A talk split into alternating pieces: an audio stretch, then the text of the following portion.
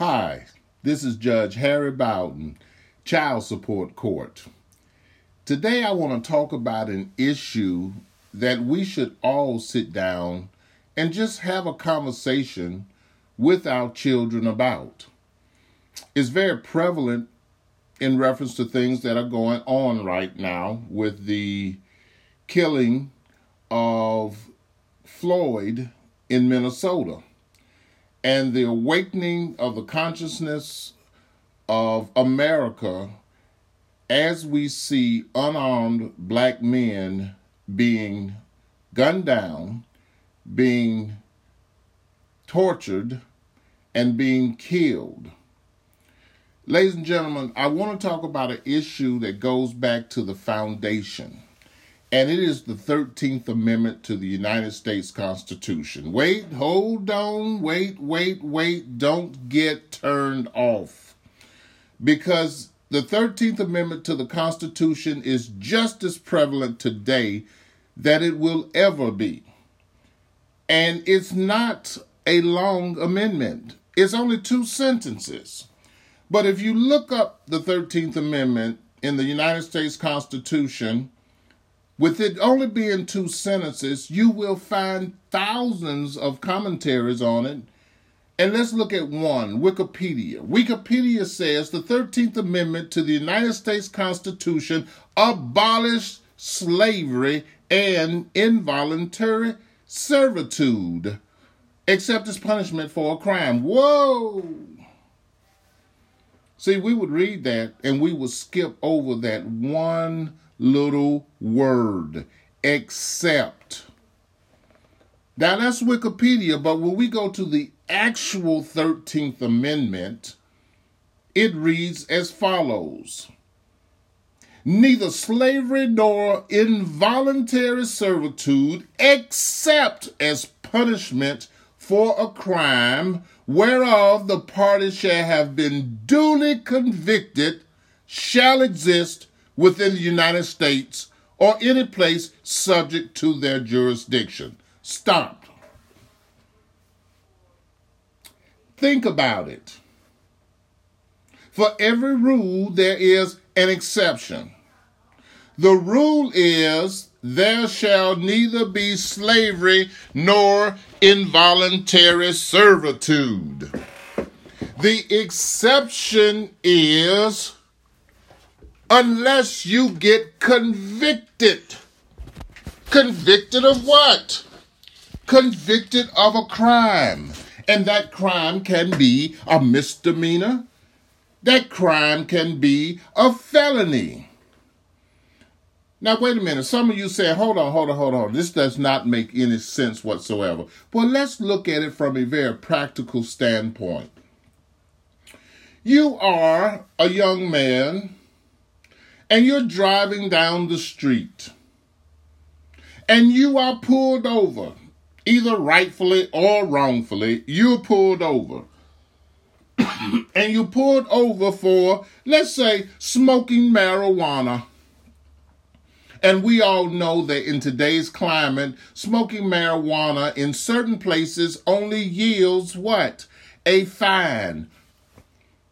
But what we do know is that it is still illegal. So, therefore, you are arrested. You are processed into jail for smoking marijuana less than an ounce. And you don't think it's a big deal. So you go to court, they say $75 fine, and you are, boom, convicted. Okay? $75 fine. Smoke a little pot. Ah, whatever. But you're convicted now. And you don't worry about it, but you think you might want to get a job.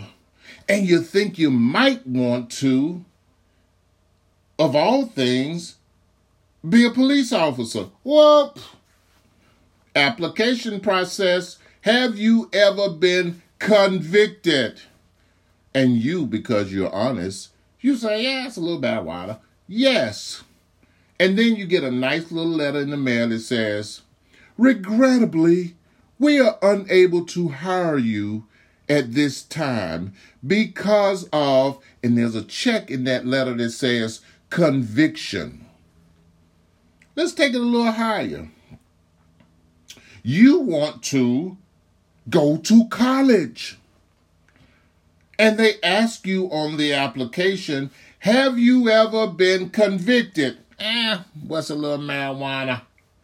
So you put yes.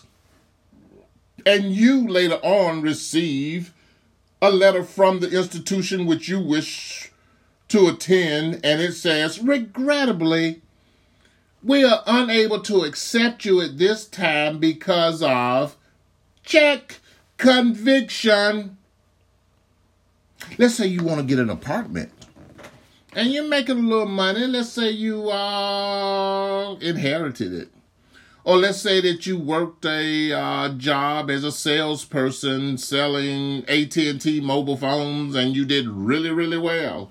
So you want to move into that new swank apartment. And you go and you fill out the application.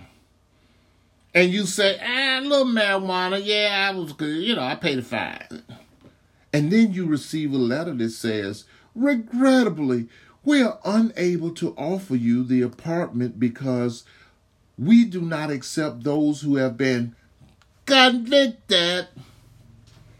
So now we've just covered three little areas. We've covered a job, we've covered education, and we've covered the ability to live where you want to live.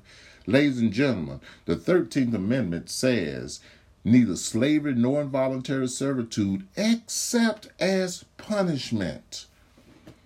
Well, let's look at that a little deeper. As punishment. Where the state got the punishment when you paid the fine. But now, how are you being punished? By jobs? By education? By a place to live? You never thought about it, did you? Ladies and gentlemen, have a conversation with your child. And you can go through the First Amendment. The First Amendment is very broad. The First Amendment is very good.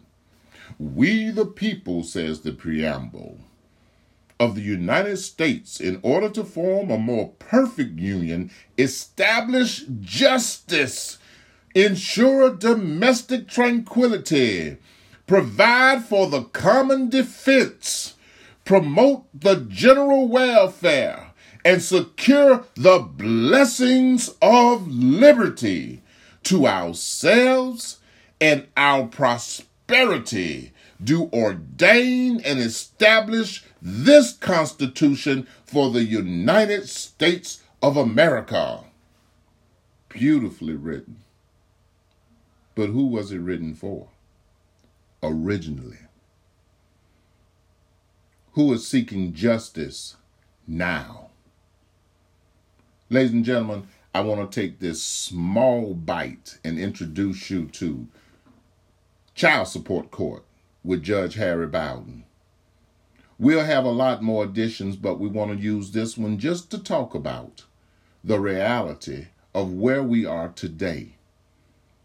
And we're going to talk about the reality that we wish our children will have. We want to talk about the reality of what we're doing and what we're not doing.